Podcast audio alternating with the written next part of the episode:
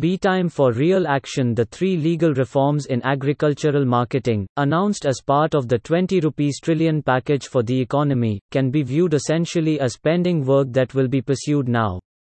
These involve amending the Outmoded Essential Commodities Act (ECA, 1955, enacting a new central statute to enable farmers to get remunerative prices by selling their produce anywhere in the country, and passing a contract farming law to legalize agreements between producers and end users of farm products. Efforts have for long been afoot to push these measures through with the cooperation of states.